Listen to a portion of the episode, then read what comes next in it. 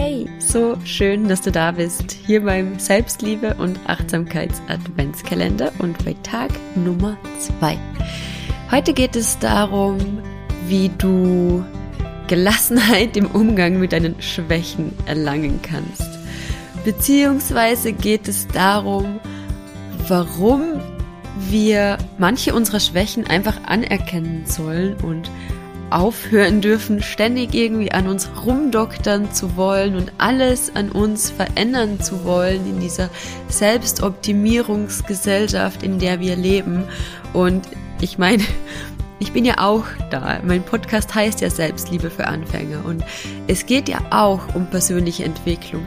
Aber es geht halt auch darum zu lernen, dich mit all deinen Stärken und deinen Schwächen so zu akzeptieren und so zu lieben, wie du bist und eben nicht alles an dir verändern zu wollen. Und genau das möchte ich dir heute versuchen zu vermitteln, dass es völlig in Ordnung und völlig okay ist, auch Schwächen zu haben. Und glaub mir, nichts macht dich selbstbewusster, als zu deinen Schwächen zu stehen. Ist das nicht eigentlich lustig und komplex? Aber nichts macht dich selbstbewusster, als zu deinen Schwächen zu stehen.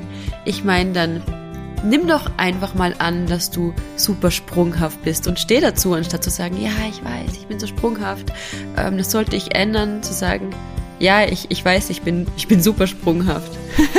und jetzt, so what?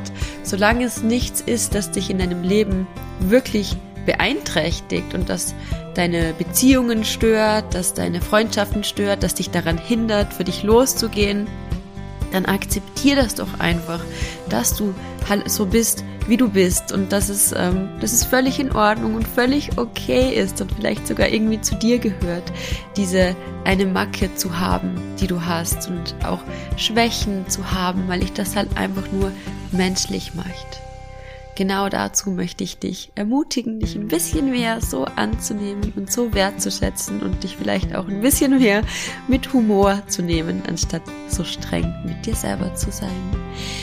Ich wünsche dir einen wundervollen Tag.